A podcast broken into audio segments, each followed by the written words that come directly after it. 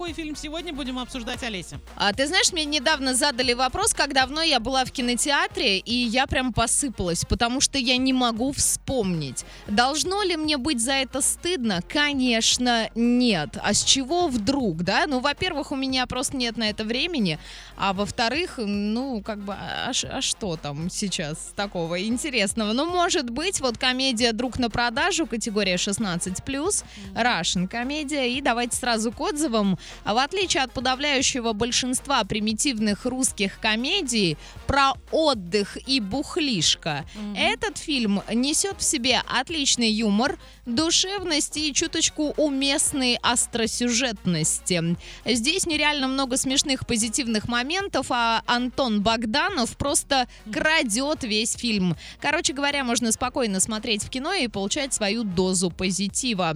И еще одно. Это тот редкий случай, когда новый русский фильм хочется похвалить и посоветовать к просмотру. История получилась заводной и реально ржачной. С самого начала ты попадаешь в эпицентр событий вместе с авантюристом Гошей. Ну а дальше юмора и приколов становится все больше и больше. Смотрите на здоровье и больше позитива. Это от Кирилла. Сходите, посмотрите в кинотеатре «Мир» и составьте свое мнение.